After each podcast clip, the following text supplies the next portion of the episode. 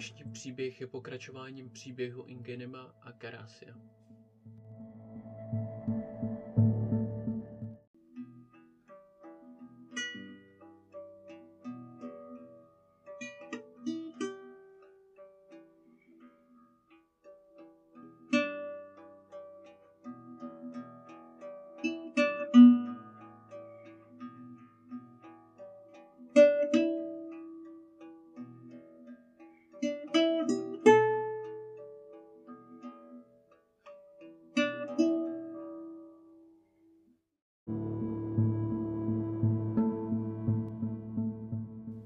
Jasné dopoledne a mírný deštík svlažoval stromy pod sebou.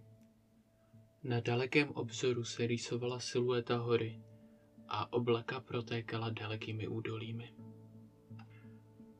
Byly to dva dny od chvíle, kdy se před Ingenimem objevil vyčerpaný Karasius a den od chvíle, kdy mu pověděl, co se stalo. Ingenim z něj cítil něco zvláštního. Samozřejmě nikdy předtím neviděl trpaslíka ale na tomhle bylo ještě něco navíc. Jako kdyby se světlo v jeho okolí měnilo podle toho, jak se zrovna cítil. Poté, co se Karasius probudil z bezvědomí a zjistil, kde se nachází, a uklidnil se, se nakonec rozhodl, že půjde dále společně s Ingenimem. A od té doby šli ve dvou. Silný Ingenim a citlivý Karasius.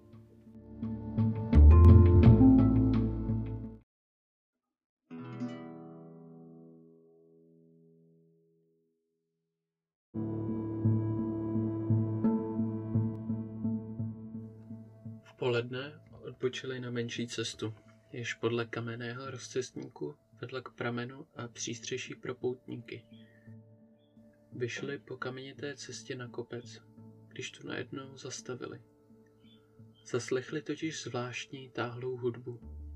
Hluboké melodické tóny se rozléhaly lesem a odrážely se od stromů. A všechny stromy se pohybovaly společně s písní.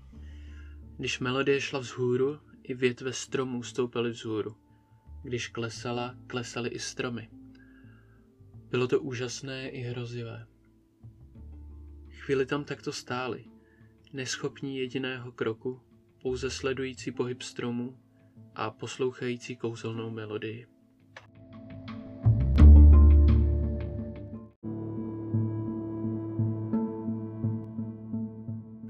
Když hudba dozněla, Les se znovu rozhýbal tak, jak se hýbe každý les, a ptáci se znovu rozlétli.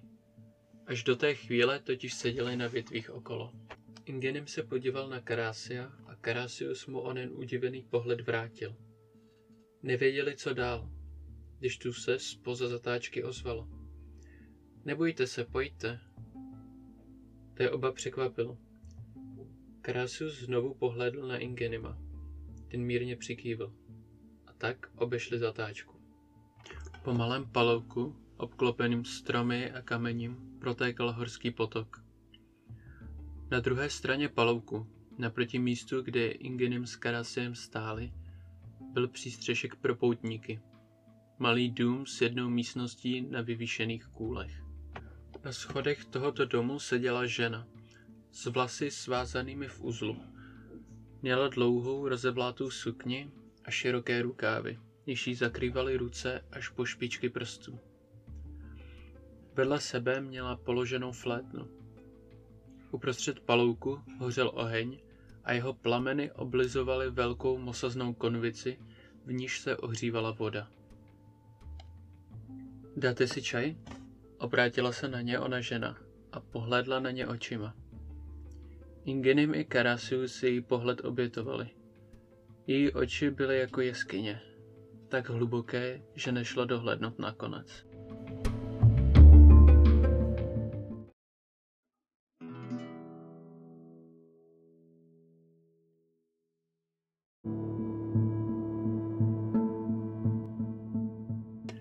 Bylo pozdní poledne a oni seděli na prahu poutnického přístřežku s miskami plnými horkého čaje se zemitou melodickou chutí.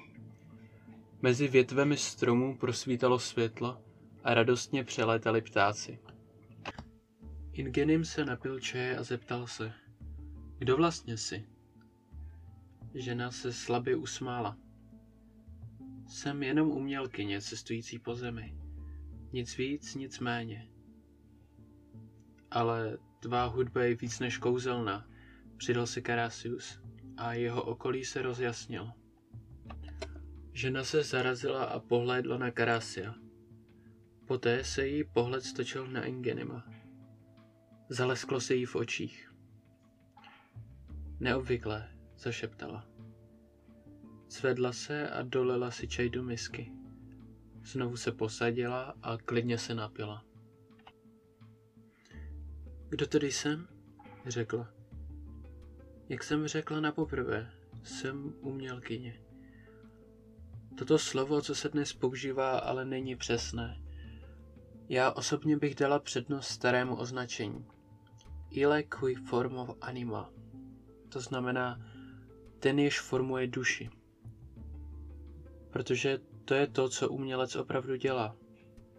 Vezme z hlouby duše své city, svou vůli, svůj příběh a vypustí je do světa.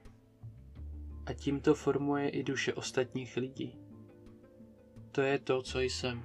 Jsem umělec. Dobře tedy, řekl Karasius. Ale jak to, že je tvá hudba tak mocná, že hýbe stromy? Ta žena překvapeně pozvedla obočí a mírně poposedla na schodu. Udivuje mě, že to nevíte, řekla. Je to magie. V mém případě umění. Jedna z osmi magií našeho světa, sestra citu. Ta mi pomáhá s mojí hudbou. Občas je jako mírný vánek a občas jako vychřice. Se mnou je magie silná, neboť jsem s ní prožila již dvě léta. Pravé umění umožňuje jeho tvůrci vtisknout do svého díla kousek své duše. Není ani nástrojem, ani autorem. Umění je cestou. Cestou, po které když se vydáte, tak spatříte radosti i smutky lidí a prožijete je s nimi. A pak je předáte. To je umění. Nemusíte se starat o formu. To přijde s tím, co je jeho jádrem.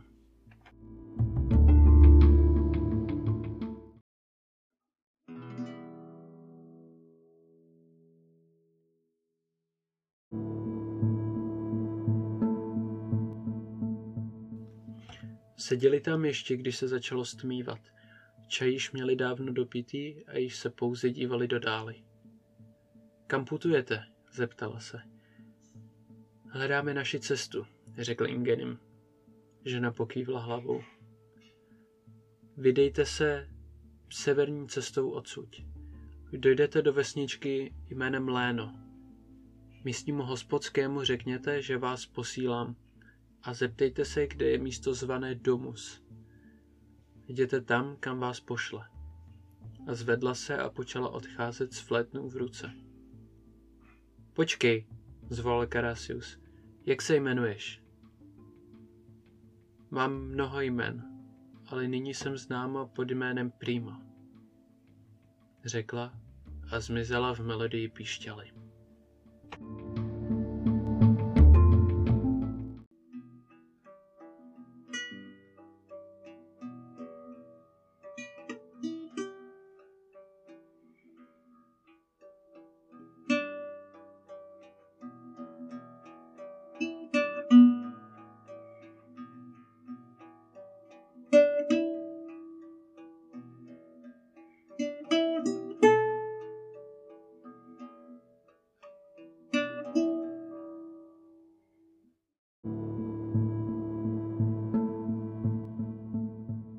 Toto byl další z příběhů Karásy a Ingenima.